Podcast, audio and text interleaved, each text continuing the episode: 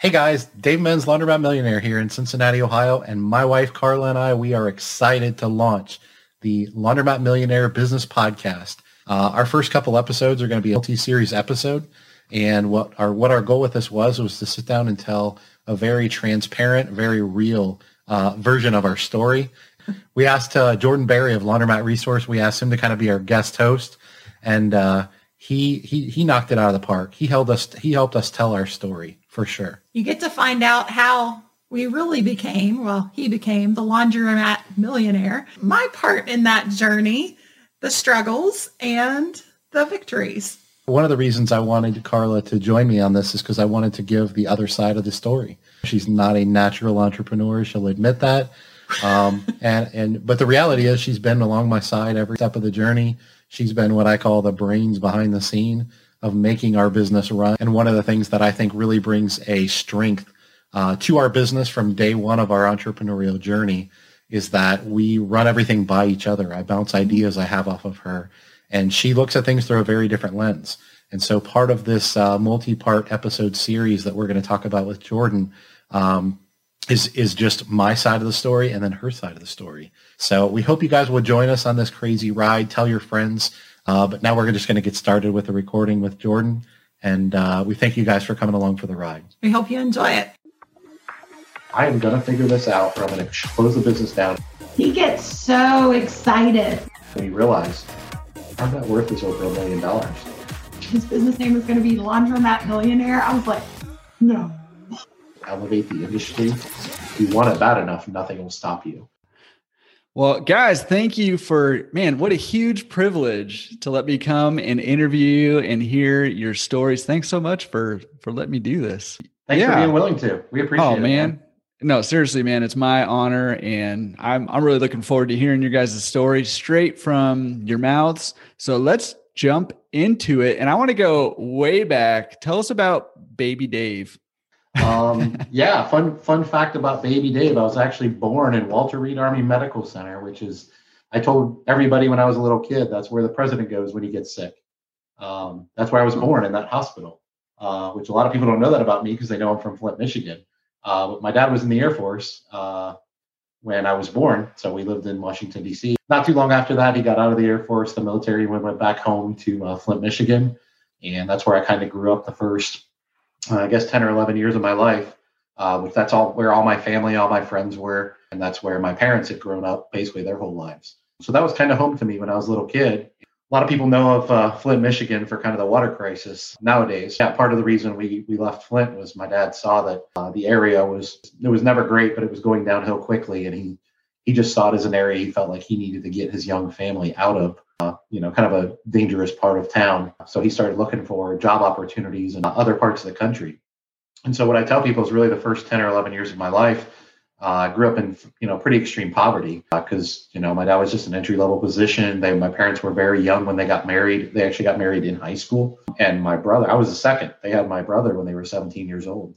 And so, yeah, the first 10 years of our lives or so, my parents were kind of, you know, behind the eight ball financially for sure. And then we, when I was 10 or 11, we moved to Cincinnati that was kind of you know kind of the beginning of uh, probably us being more uh, lower middle class because um, my dad got a you know pretty decent job uh, when we moved to Cincinnati. He was in the IT field, and so slowly but surely, he was a grinder himself and kind of worked hard. You know, he wasn't an entrepreneur; he was an employee at a local hospital here in Cincinnati, and kind of worked his way up in the IT world, and eventually you know, by the time I was a young adult, my parents were probably more middle class, uh, which is what a lot of people know me as, not realizing, you know, what the first 10 or 11 years of my life was like. But there's those those life's lessons of growing up very poor and, and not having anything, you know, the first 10 or 11 years of your life, they kind of stick with you, um, even though my dad, you know, worked really hard to kind of pull us out of poverty. So, yeah, that's a real, you know, real quick kind of synopsis of my childhood. I'm sure my parents, if they could choose for them to raise their kids in a little bit different financial situation, at least they probably would have. But, you know, I kind of wear it as, uh, you know, I don't know if a badge of honor is the right way to put it, but it's made me who I am today. And at 44, I don't claim to be perfect, but I like who I am.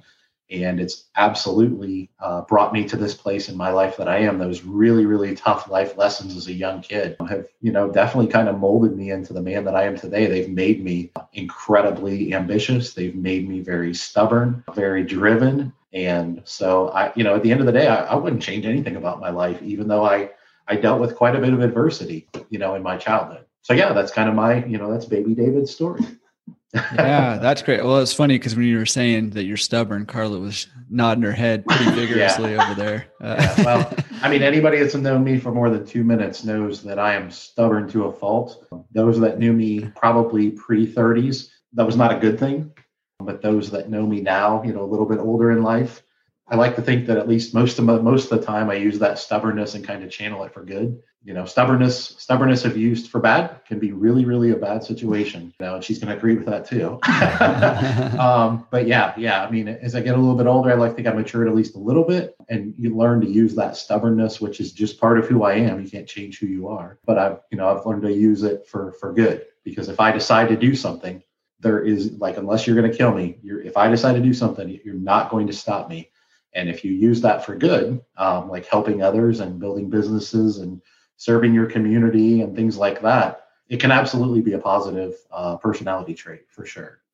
Yeah, absolutely. And I know growing up in extreme poverty, you know, my early years, a lot of people don't know my early years. No, I didn't know that. Super poor also. And similar to you, like I've taken a lot of lessons from that period of my life. I'm just curious, you know, I want to hear about Carla's story too. Uh, but before we get to that, I'm just curious if you have maybe like one or two things that's really stuck with you. I know that stubbornness is is one of those things that's a positive trait now. Um, if maybe if there's one or two things that stuck with you that maybe has helped you uh, find the success that you guys have found. There, there's definitely many things. I'm trying to think of a good example of one. Uh, just from more of a broad, big picture perspective, you know, I just remember pretty much my entire life, even as a young teenager, to be honest with you. When you're when you're poor, you you have really nothing. But when you're lower middle class, you have the necessities, but you still don't really have a lot of extra. You don't really have many luxuries. You just kind of have a roof over your head and food, which is very important to have. There's there, there's certainly not much extra there. And so one of the things I just remember from my childhood very vividly, and certainly when I was younger, is it just seemed like everyone had more than me. And I'm just talking material possessions, but I'm talking like the cars that my parents drove, especially in my young childhood, were embarrassing. I'm sure for them and for me. And you know, when you're a kid and even a teenager, it's I mean, it's mortifying. And I just remember being, you know, I played baseball growing up, and I remember like all the kids on the team, not all, but most would have at least a decent glove. And, you know, for the most part, they had their own bat. And some of them had like the really nice fancy bats and stuff. And I like had yard sale glove and was borrowing my friend's bat, you know, or using the team bat. Mm-hmm. And you know that that doesn't exactly stream. You know, there's many people in the world that would you know kind of laugh that we call that poverty in in the United States. So everything in life is relative, I suppose. But I just remember it just seemed to me like everybody had things that I didn't have. But the interesting thing to that is, and and I, I can't take credit for it because I guess it's just who God made me. I never once remember resenting people for that. I, I, never remember looking back and saying like I hate you because you have this or because you have a nice car. For me, it was a, it was a driving factor, and I mean I was the kid at five that was like I would mow your lawn if you would let me start that lawnmower because I wanted ten bucks or whatever, and I would shovel your driveway before I could pick up a shovel. I don't I don't know how to channel that into a great story, but at the end of the day, I just remember always feeling like everybody had more than me but I also don't remember ever feeling sorry for myself or my family or being resentful. It just burned in my mind that nothing was ever going to be given to me.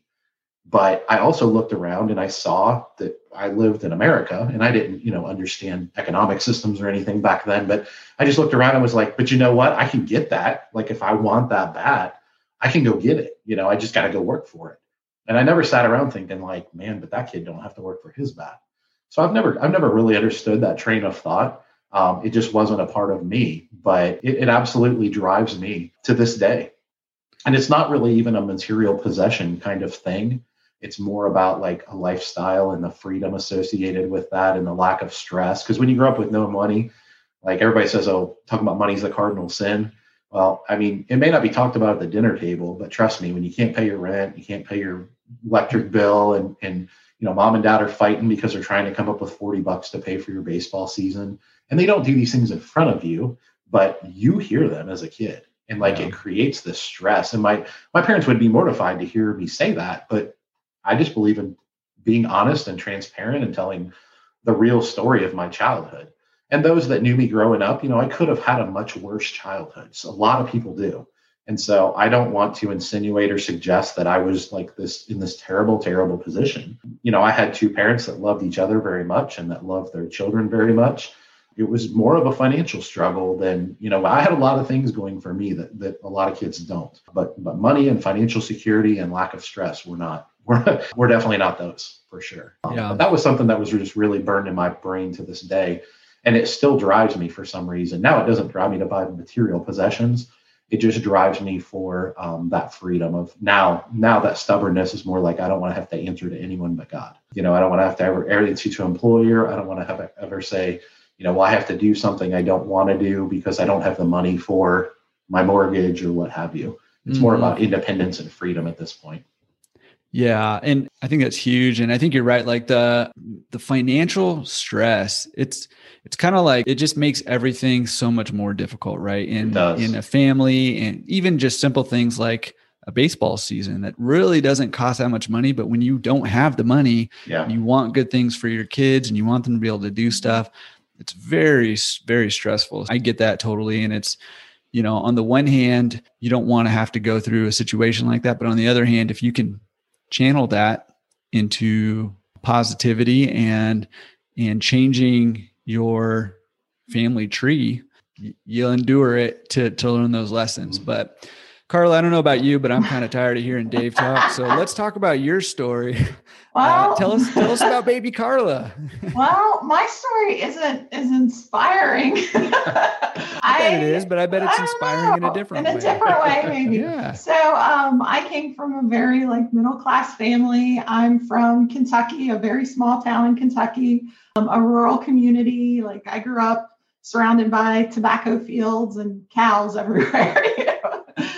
So my parents, my mom stayed home with us until I I'm the youngest and I started kindergarten. So she was there with us.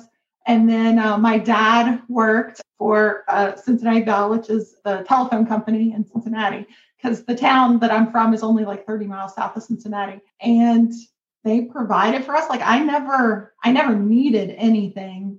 And honestly, I didn't want for much. I mean, like I was very well provided for. I know my parents worked hard to make that happen. Yeah. And I know Dave and my dad like to talk finances and all that kind of stuff. Like my dad picked up all kinds of overtime and worked crazy hours to make sure that his kids had a better upbringing than they did because my parents did grow up poor. But I remember growing up, like I had no idea, like if there was ever financial stresses, I was clueless. You know mm-hmm. like i i had everything i wanted and needed and i was just enjoying being a kid and if i ever really wanted to do something they made sure it happened. If it was a financial struggle i never heard about it. I don't know. Maybe i was just oblivious. So i just had like this super kind of idyllic american childhood. But i would say some of the greatest lessons for me were just lessons from my parents um, and the way they work together as a unit to support the family and provide like a, a loving family environment that was so supportive. Like my parents always 100% believed in me, loved me, and made me feel like I could do or be anything. So I had like so much support and so much love growing up. And I think that built like a confidence. I think that has helped me as an adult when there have been times of struggle or whatever there was never the question of can we make it through? Can we do this? Mm-hmm. because i've always known that i have that support network behind me you know that dave and i have each other to go through anything that no matter what we go through we're not going through alone.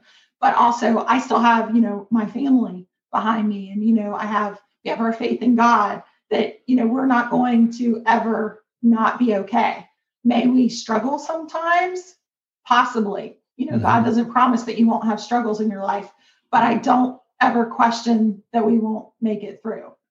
So I grew up in this small town. Um, I was very academic. I was very into school. Went to college. I loved school so much. I kept changing my major because I just wanted to major in everything. Um, That's a true story. By that the way. is true. I still can't wrap my head around. It. I know. That. I just love going to school and I love learning learning new things. I got my degree is actually in accounting, but I worked in public accounting for a year after I graduated in like a big corporate accounting position downtown in Cincinnati.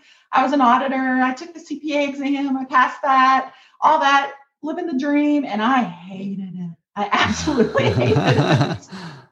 So um, I left accounting after a year and ended up, I wanted to do something where I felt like I was contributing. Because that was, I think, another big lesson with my parents and being from a small community.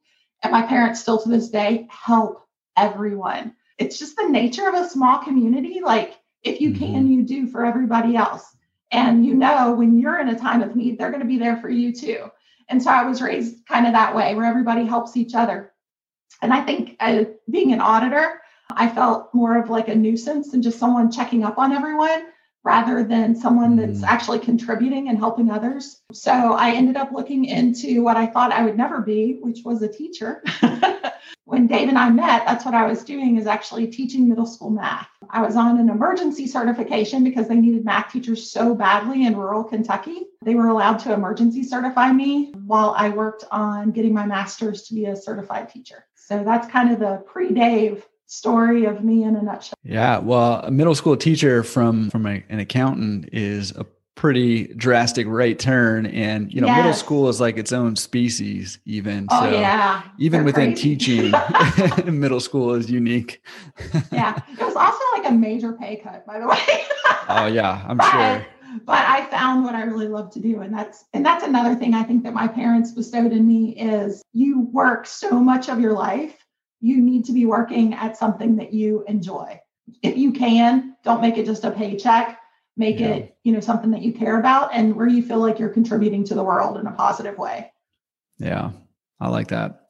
Well, let's I mean, can we get a little mushy? Like can we talk about how your two stories merge? I'm Absolutely. just curious. Nothing, nothing's off limits as far as I'm concerned. Well, let's get mushy then. How did you guys? All right. How did you guys meet? get married, all that. Tell us. So Dave had actually been married before. He got married fairly young, had a baby fairly young, and then got divorced. uh, didn't work out too well, but has a, had a beautiful daughter out of it. And then we actually, I was in my first year of teaching, had left accounting. We met actually through Match.com. We're like, you know, the Match.com stories. We could be on the commercial. Actually ended in marriage. but so we met online, and this was before online was as accepted, right? We didn't go around telling everybody about that. It's a little more accepted now. We, at first, um, just talked a ton. I know this will shock you, but Dave can really talk a lot. what? No. I'm surprised he's been quiet this long. I know, I know. He's, he's probably just curious what I'm going to say. So we talked for, uh, it was month, month and a half before we arranged to have our first date and actually meet in person. And then we went out, and I was like, you know, I like this guy, but he's kind of got a lot of baggage. So he was like, you know, just newly divorced. He had a kid. He had all kinds of stuff going on. And anyway. I was a I was a mess. I'll just say it. she won't say it because she's too nice. I was a hot freaking mess when I married her, and I still can't figure out why she married me. so we dated, and I fell in love with like I knew he was not in the best place, but I knew he was a good man. He's a good man with a good heart. And I knew he could be a partner with me through life, which is what I saw in my parents. And that's what you want in a marriage is you want someone who is going to be with you through anything, through everything, support you and love you in the good times and the bad. So we actually we he proposed to me about 6 months after our first date and I said yes and we got married a couple months later It's kind of a whirlwind. That's a big time match.com success story right I there. I know. They really need to call us for the commercials. Yeah. They should. They, you know, we should consider selling advertising actually on our podcast. Since this is our first episode, a few things I'll add to that that I find is she and I have talked many times. And if we had met, you know, I was 26 when we met yeah. and I had been married.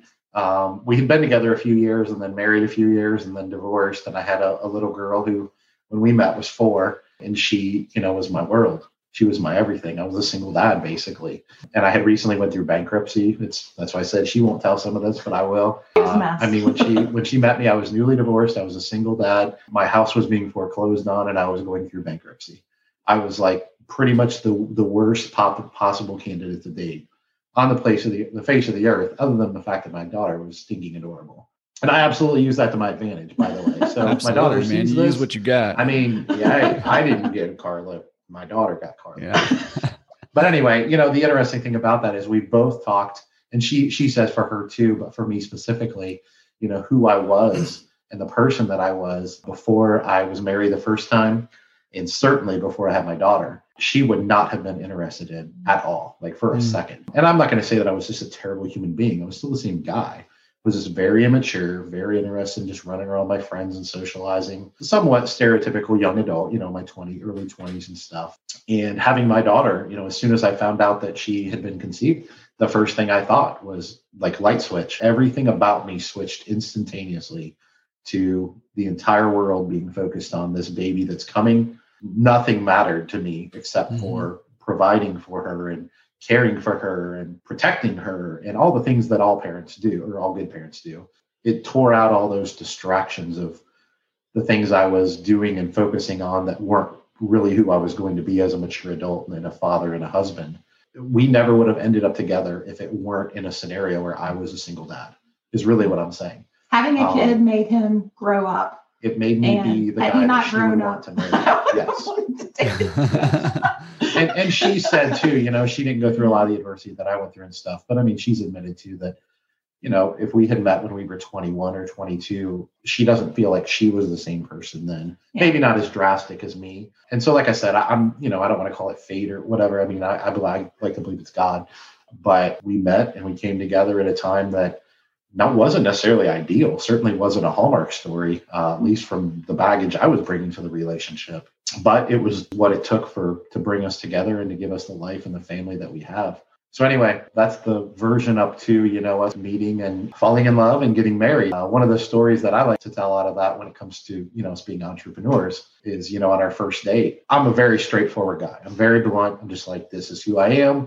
I'm not going to pretend to be somebody I'm not. And we had already talked a lot and stuff. And I just looked at her across the table at dinner and I was like, there's only two things you need to know about me. I love my daughter more than anything in this world. And someday I'm going to own my own business. And that's it. That's all there is to this guy. I am no more complicated than that. And so obviously we eventually ended up owning our businesses and we'll get to that in a bit. But that's, you know, that was that was actually how our first date went. And I could, you know, a lot of women be like, well, I think I need a little more substance of that.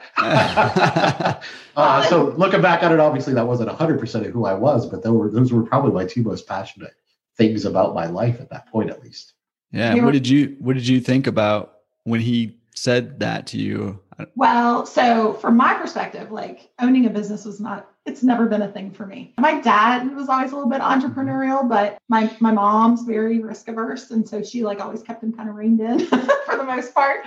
But for me, so the first, his daughter being his world, I very much wanted to have a family. And with him, I mean, obviously I got an instant family because now I have a, a beautiful stepdaughter, but I wanted to have more kids to me, my biggest thing that I wanted to make sure I accomplished in life was to have a family and have children and a husband that I could love as much as I felt my parents had loved me, to give another generation that love and support that I got to grow up with. So, his daughter being his world, that perfectly tied into my goal of raising a family and loving them just unconditionally. And then the second part, the owning a business, to me, that said, okay, well, you know, at least he's got some ambition. You know, I can be along for the ride on that. It's not really my thing, but you know, I can support you. Little did you know the implications of that. Yeah. I know. She thought I was a normal human being. She had Yeah. Uh, well, we won't go that far. uh, okay. So when you got married, obviously you were not the laundromat millionaire. Bankrupt. I was literally Yeah. I mean, well, that's, I literally that's filed for bankruptcy a few weeks before our wedding. I mean, I'm not That- exaggerating. yeah, that's what I want to kind of get at is because how did you get from newly divorced, young daughter, meeting somebody and getting married so quickly, you know, filing for bankruptcy, all in a sounds like a relatively short It was. span. How do you recover from from something like that and make something out of that? Can you talk us through what was life like after you guys got married and mm-hmm. What was the path you guys took? I would say the biggest thing to fix his mess was honestly just smart decisions, being conservative, and time. for bankruptcy and stuff to come off your credit report and all that. It just takes time and good financial decisions. He was merging with me, and I was very much raised you never carry a balance on a credit card. As soon as you you use it, you pay it off. So I like had I had zero debt. I had a car that was fully paid off because you know mommy and daddy had bought it for me. it's not really my mm-hmm. doing, but you know I was in a good position as far as all of that. We just made sure to make good financial decisions, and we didn't make our life any bigger than we could afford. I was teaching full time. He was working at Cincinnati Bell at the time, full time. So we both had decent jobs for our ages because we were in our mid 20s. We had a daughter that he had shared parenting of. So we had her half the time. We started off in an apartment and we made sure it was something we could totally afford. You know, we never ran up credit cards or anything like that. We didn't spend more than we could afford to spend. And we started plugging away to have savings accounts too. We, after a year of being married, we found a home that we got a really good deal on. And we stayed there until just this past year. I mean, just really not overspending and being smart about how you use your money, about not having debt that doesn't help you further yourself mm-hmm. and time, just time of making good, smart financial decisions. That kind of stuff kind of falls off your credit history, and you go to where now, you know, our credit history is wonderful because the bankruptcy's been long, long ago. yeah, and I'll I'll say too, Jordan. You know, from my perspective, I didn't always make good financial decisions, and I didn't know how to handle money properly. And unfortunately, you know, financial education when you grow up in in, in poverty, a lot of the reasons people are in, not always, but a lot of reasons people are in poverty is a lack of education, right? And not like going to school education, but a financial education. And I certainly didn't grow up with that and didn't have that. And so part of what led to my bankruptcy was my divorce. You know, that's a mm-hmm. tough thing to overcome financially. And that was certainly part of it. I probably wouldn't have been bankrupt if I hadn't been getting divorced. But the reality is I I owned I, I've always been big on, you know what, I own this. This is my doing. I put myself in this situation. I've always been really, really big on taking failure. I've never been afraid of failure. I've always been really good about taking failure and saying, hey, it happened. It is what it is. It's not permanent. Now, what can I learn from it? Because mm-hmm. I'm not dead like I got a whole life ahead of me. And at this point, I'm 25, 26 years old. So one of the things I did is looked at a very different situation. And I eventually ended up in the place that she was when we got married, financially speaking. So we agreed on virtually everything. She agreed on it because that's how she'd been raised and she'd always done that. And it had worked for her parents and it had worked for her. And, you know, her parents weren't wealthy, but I mean, they were financially secure, financially free. And so, you know, why wouldn't she look at that model and say it works? I had grown up very, very different. And I had looked at the situation and said, I'm, you know, I'm bankrupt. Obviously, what I did financially didn't work. You know, I'm smart enough to look at other people and say, well, what I did didn't work. Let's look around and see if I can learn from people that have done something a little smarter than me. It's not like I just became conservative with money overnight. I just said, hey, I don't, you know, I'm 26. The bad news is I got to start over, but the good news is I'm not 86. And so I'm going to take these brutal lessons that life has dealt me or that I've dealt myself, and I'm going to learn from them. And I'm going to use this divorce and marriage and and I'm going to reboot because once again, every decision that I made was about providing a life for my wife and my daughter. And I was like, I'm going to reboot at 26 and I'm going to do things very differently. So we came from very, very different paths uh, once again. And we reached this point of agreement on virtually everything, especially financially. And we came from very different place to do it we came there and came into agreement. And so shortly after we got married, I didn't have any money, but she had a decent savings account. Neither one of us had any debt because I was bankrupt and everything she had was paid for. And once uh, she said, you know, we both had pretty good middle class jobs. So you combine those two, live in a modest apartment, and you're not killing it, but you're doing pretty well financially. And we had my daughter, you know, part of my agreement was we had to provide for her 100% financially. And so we took that responsibility on and then we looked and said, okay, what does our life together look like financially and goals and ambitions? And at that time, as she mentioned, she was emergency certified to be a teacher.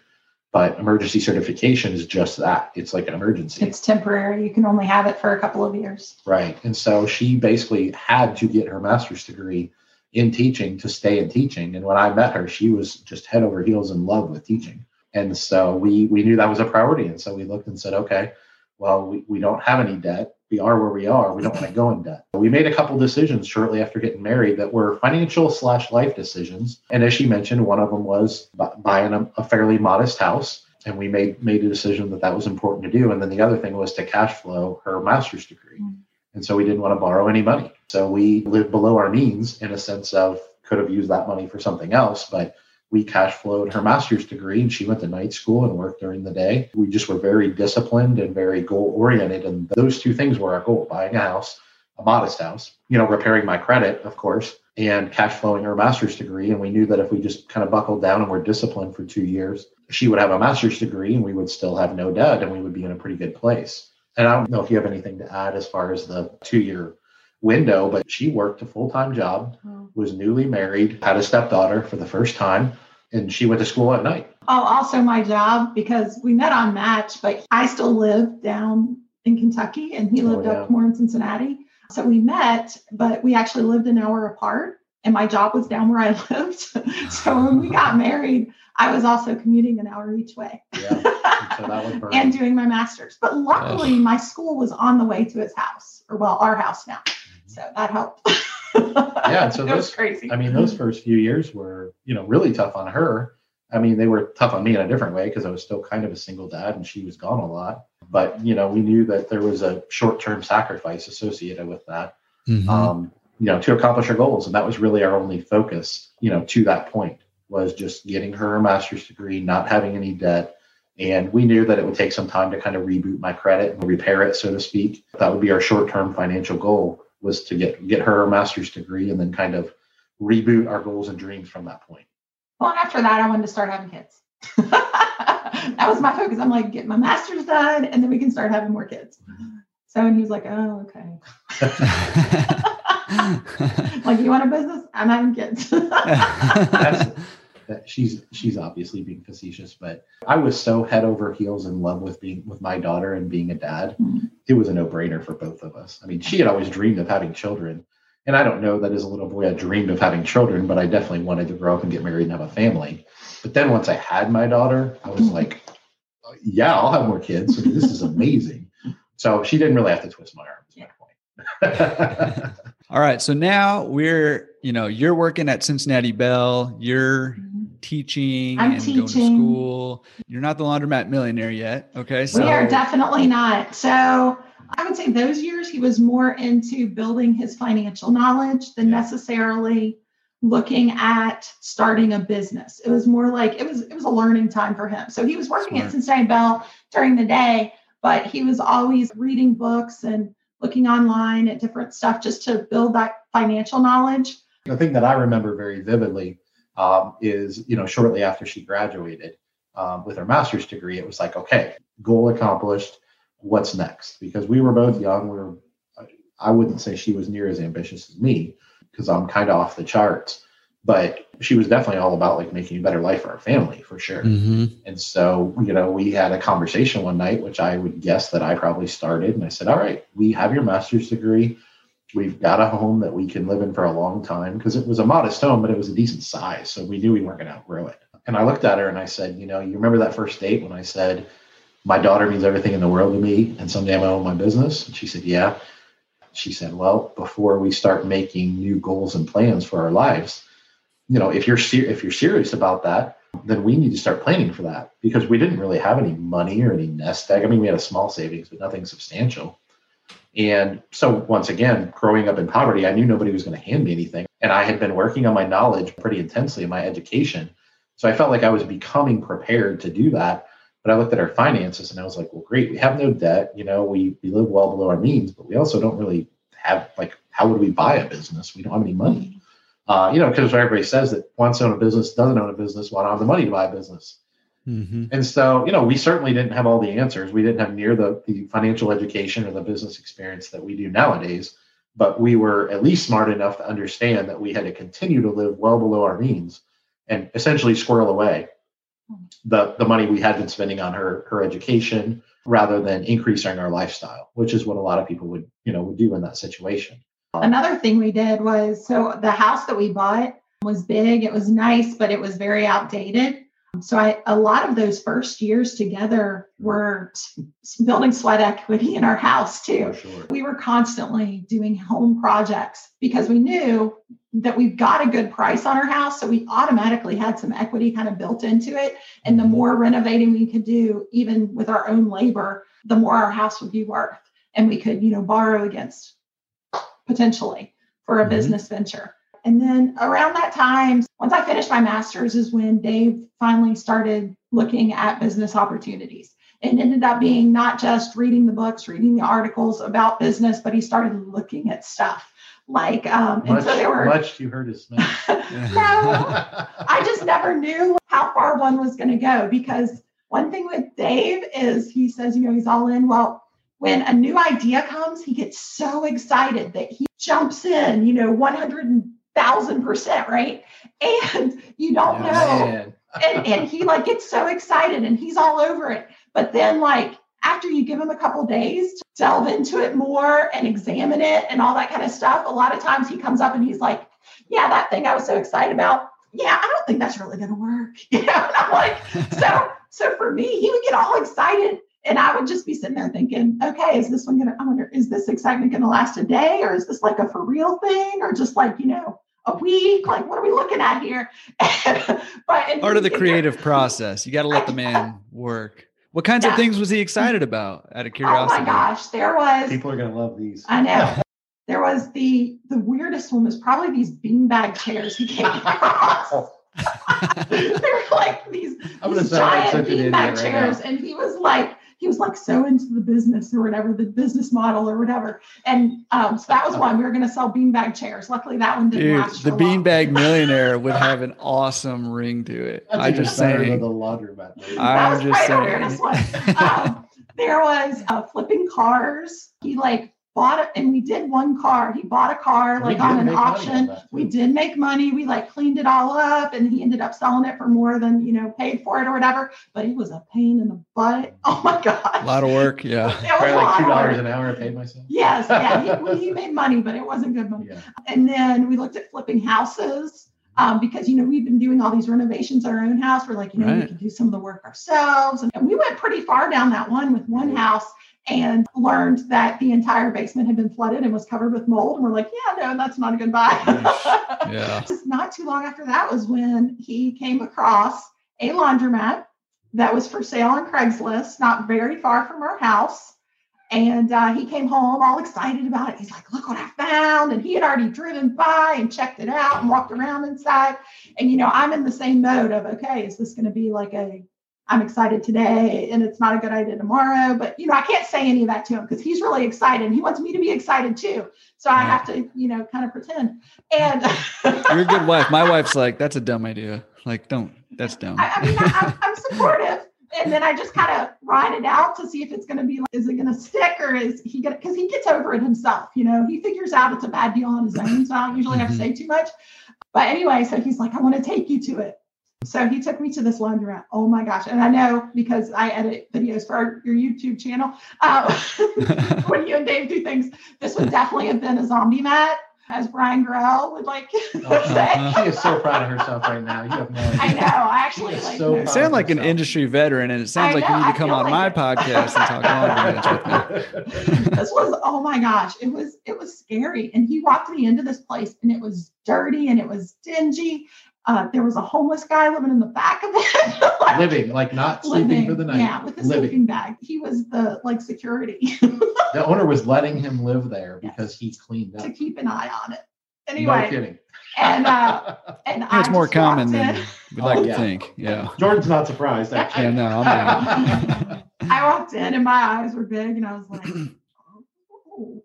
Gonna, Dave's seeing gold and you're seeing the trash. seeing, I'm seeing not pretty. I'm like, gonna, i would not want to do laundry here. I'm gonna I'm gonna take over because this is like a pivotal moment in my life, and I remember it vividly as if it were yesterday.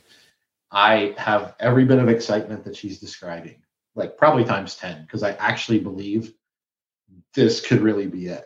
And this is like probably a week or two later. Like this isn't just the same day. I've actually done a little bit of homework over a week or two and we're walking through and i'm just over the moon excited because i just see potential everywhere. And i didn't know i didn't have a clue how i was going to do it but i just saw potential. And this by the way this was a couple miles from our house.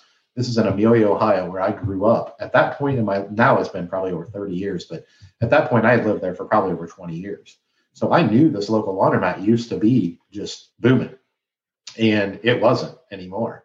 I'll never forget that we walked through there and we walked through and i show her this and they show her this and i'm like I'm like, I know it's rough. We're gonna have to do, you know, I'm gonna have to be in here doing some work, and we're gonna have to remodel and paint, and we're gonna fix it. You know, probably 80 percent of the machines are out of order. Mm-hmm. I said we're gonna have to, you know, get these machines fixed, and she was like, Well, do you know how to fix them? I'm like, Well, no, but I'll figure it out. And she's just like, Okay, you know, she knows not to like. You can't jump in front of a runaway freight train. Yes. I mean, you can, but it'll run you over. Right. Not, I try not stop. to crush his. You're not going to stop the freight train. And she is, I've always said, I married someone that is very, very smart and she knows not when to not step in front of that train. But I was um, scared. she, yeah. And, I bet and you I were. Finally, and I finally just couldn't contain myself. And I had, you know, pitched my pitch and whatever. And I look at her and I said, What do you think? And she just goes, I think I want to leave. and I was like, What do you mean you want to leave? Can we go? and I was like, are, you okay? She goes, I, I just, I don't want to be here. I want to leave. Okay. So we went and got in the car and I'm like backing up and I'm like, I don't know what to do with that. Blindsided, huh? Yeah. I, am like, I don't know what to do. Like, I didn't expect her to be excited, but I was just like, give me something. Like, I want to leave. What does that mean? And she was just like, were you not scared in there? And I, I grew up in once again a pretty rough area, and I'm just like, are you for real? We're in Amelia, Ohio. Like, what's scary? Like, the the scariest place in Amelia, Ohio is like not scary. It's probably that laundromat. it probably was at the time. Yeah. Actually, it, probably definitely was. And I, I, just thought like that was your only thought was you want to want to leave. It and the, scary.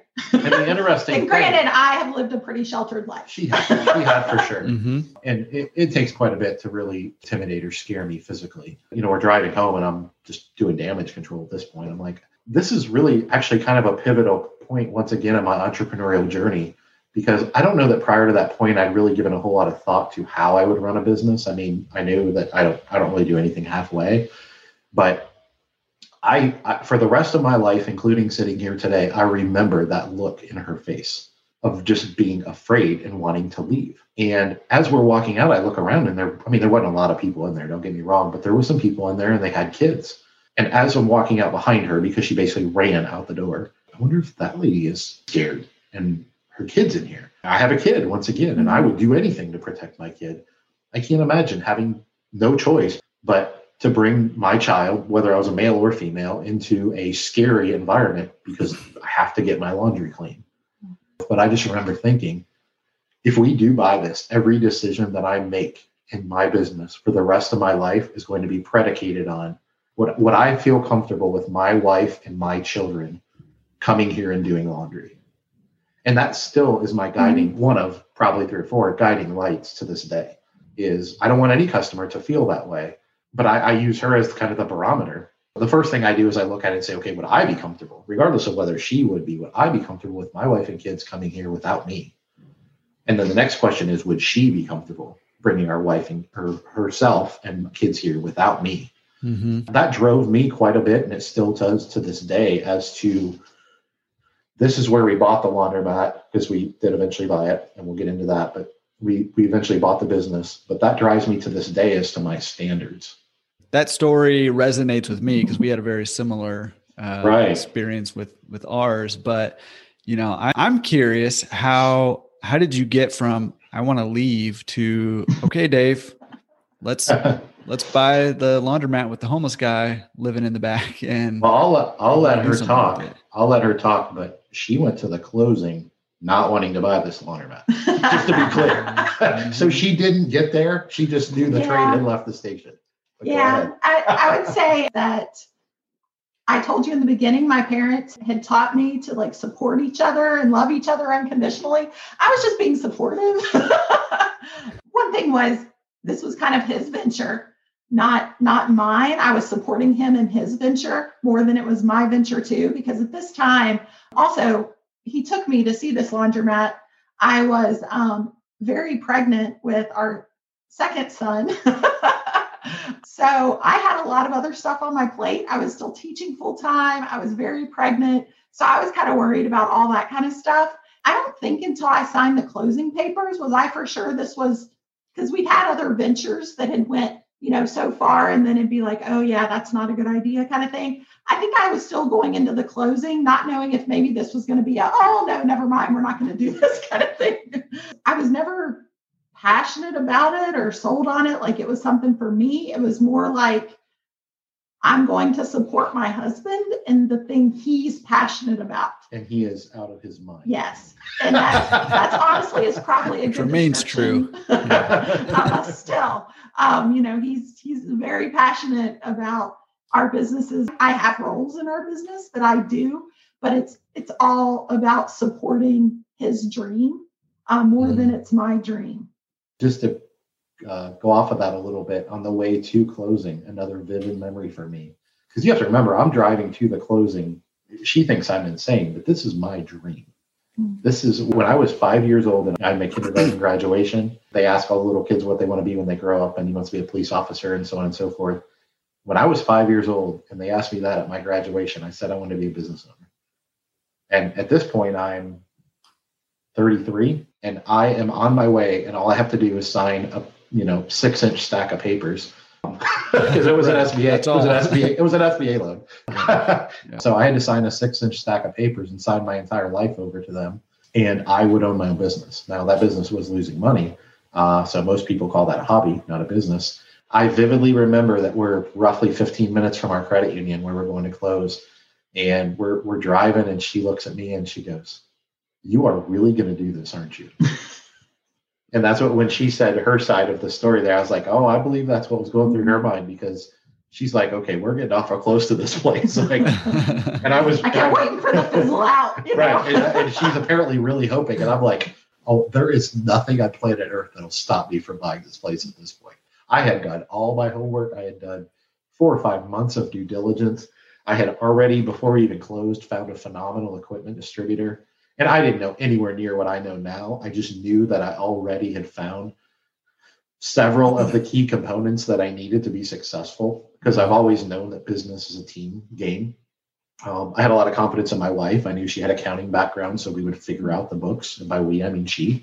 Um, and uh, yeah, and uh, you know, I, I we had found a local attorney that knew business stuff fairly well, and he had guided us a little, and we had we had put together the makings of a of a team. And I felt like I had done my homework. I had visited, you know, as far as market research, I didn't really know what I was looking at, but I went around to pretty much all the laundromats in the local community within 15 or 20 miles of this store and looked at them to see like okay well if i fix this up i mean if i spend money on this and time and sweat and equity you know the business is going to go up and i didn't know a ton about the industry but i just knew that when i looked at all the other laundromats they were every bit as bad as this one and i knew the community and i was like well there's a bunch of people that live around here and they gotta have somewhere to do their laundry. There's a lot of apartments and trailer parks and very, very modest entry level single family homes and things, you know, starter homes as they call them and things like that. And I'm like, like these people have to do their laundry somewhere. So I, I just felt, you know, I felt very confident that I had done my homework and I knew I had way more to do. But the one thing that I've never lacked, I've never had much confidence in, you know, I have a terrible memory. I was awful at school. But one thing I've always had tremendous confidence in myself in is if I ever decide to do anything, there is nothing that will stop me. Nothing. And I knew that as a little tiny kid.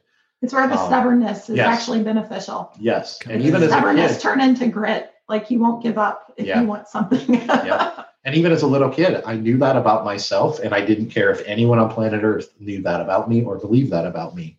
I wasn't the most confident child in the world but I did have this insane confidence in myself that if I decided to do something, I, my point is that I knew I would figure it out. Like I well, didn't, I didn't know how I would do it, but I knew I would not stop and I would figure it out.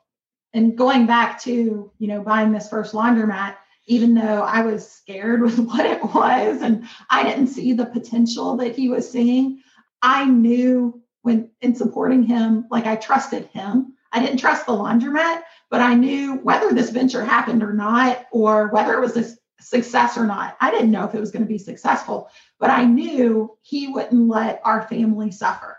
That mm-hmm. it didn't matter, you know, if this whole laundromat thing ended up being a total bust, we lost money on it or whatever, and he had to, we had to pay the bills by him delivering pizzas when he got home from work, that he would do that, you know. So I knew we were going to be okay. So I think that was part of it too, is just with my trust in him, not necessarily the laundromat he picked out, that I could support him in this venture. So mm-hmm. another thing he didn't mention is we closed with a two week old. Yes, two weeks after giving birth, we buy a laundromat. yeah, I actually, I'm glad you brought that up. I totally dropped the ball on that one. Yeah, she, we're driving to the closing and we have a two week old at home with grandma and grandpa come over to watch the two week old. It's the first time we had left the baby. And we have a two year old home. So we have a toddler too. And my daughter, who was probably was 10, 12, or, 11 10 or 11, something like that. Part of our discussions in this couple month process was you couldn't have picked a worse time to do this. Mm-hmm. and I'm a firm believer in, you know, when opportunity knocks, you just, if it's the right opportunity, you just don't turn it down. You figure it out. It's just not an option. And I think she, I know she would have been totally okay with, hey, if you want to buy eight laundromats someday, fine. But can we like wait two can years? Can we wait till we don't you have know? toddlers? Right. Um, Definitely not a newborn and a toddler. Yeah. um, I, there was a lot of guilt for me associated with making that decision. But I believed then that it was the right decision, even though I knew she was also right. I knew it was horrific timing. But I also knew we weren't in an ideal situation. We hadn't inherited a bunch of money. We couldn't just get a business whenever we wanted. We were going to have to go in to a business like this. I knew I would have to keep my full time job. So there's not a whole lot of businesses out there that are passive or semi passive where you can work a full time job. We had roughly twenty, twenty-five thousand dollars saved up at this point. There's not a lot of businesses that you can acquire and run quote unquote on the side of a, of a job and build them into build them into something that's going to be profitable. One of the things that's unique about the laundromat industry is that there is a pretty low barrier to entry if you're willing to do extreme things, which I was. And I knew I didn't have another option. I didn't just have a half million dollars sitting around to be like, I'm going to buy a pizza franchise or whatever. And so I knew that the opportunities that we would have based on our financial situation were pretty limited. I couldn't pass it up because it was part of it too was I looked at this and said, well, there there aren't too many situations where we can do something like this, but this thing is also two miles from our house. Mm-hmm. And so, okay, maybe I wait a year or two and our kids are a little older, it's a better situation. And maybe I find another business or laundromat that I can enter with very little capital and quote unquote run semi passively. But wherever I do it, it's not going to be two miles from my house. It may be 45 minutes from my house at that point. Mm-hmm. And I knew that I would have to, I had an hour commute myself each direction to work. I knew that no matter what happened, the fact that it being two miles from my house was going to help with this insaneness. Honestly, looking back on what it took to get that done and stuff, there's like that's probably the only thing that kept us sane, or at least me sane, probably her too. Was I don't that, know if I was feeling overly sane well, at that time. and I, she probably she probably didn't think I was sane either. Um, was was the fact that the really the only thing we had going for us was that it was close to our house. So if I was going to work till 10, 11, midnight and go home and sleep, at least I had a two minute drive. I didn't have an hour drive. And so, yeah, that was, I mean, we eventually went to closing in a, in a, about a, you know, I guess you can always be in a worse situation. Obviously, if I had turned around on the way there and left, she would have been tickled pink to not close on that business. Right. But obviously, the, the reality is she was willing to do it. So, but I know, can't say it was my dream. no, no far, far, far, from her dream. And I don't. Not too don't many that, people have that dream. I was going to say I don't know that too many people I mean, us us entrepreneurs and business owners are a special breed for sure. Even we know that about ourselves. Entrepreneurship aside, I don't know that anyone grows up dreaming of a laundromat. Definitely not this one. Under, under, under, yeah, and if you do, it's a it's a very nice laundromat. It's it not, is nice now. It's a, if you do, it's not the laundromat we purchased. That's no. for sure. Tell us what that was like after you closed. So we closed on the laundromat, and I had taken the day off of work. She was on maternity leave. We signed the papers. We left we obviously met the previous owner um, at the closing, and our agreement was when we got done signing the papers, you know, he obviously got his check. He would follow us back to the store and give us the whole, you know, the bucket of keys and all the craziness that comes with a coin laundry. And he would kind of, you know, spend a few hours kind of showing me the basics of, you know, how to open a change machine and just silly stuff. Short of maybe my children being born and my wedding day, I'm not sure I've ever been more excited in my life. And I'm just like, the only thing I knew was this is mine it may be a hot mess, but it's my hot mess. Yeah. Well, listen, you guys are inspiring. Your story, both sides of it is very inspiring and I think eye opening too, right? Like you said, like we've mentioned already, people need to know what they're what it's going to take to find success. Man, I just thank you guys and cannot wait for future episodes. Thank you for being willing to guest host our. I don't know. I don't know what it's called. thank you for helping us tell our story. Curious how we turned one store into millionaire status? Continue our journey in part two of this episode. This podcast is a part of the C Suite Radio Network. For more top business podcasts, visit c-suiteradio.com.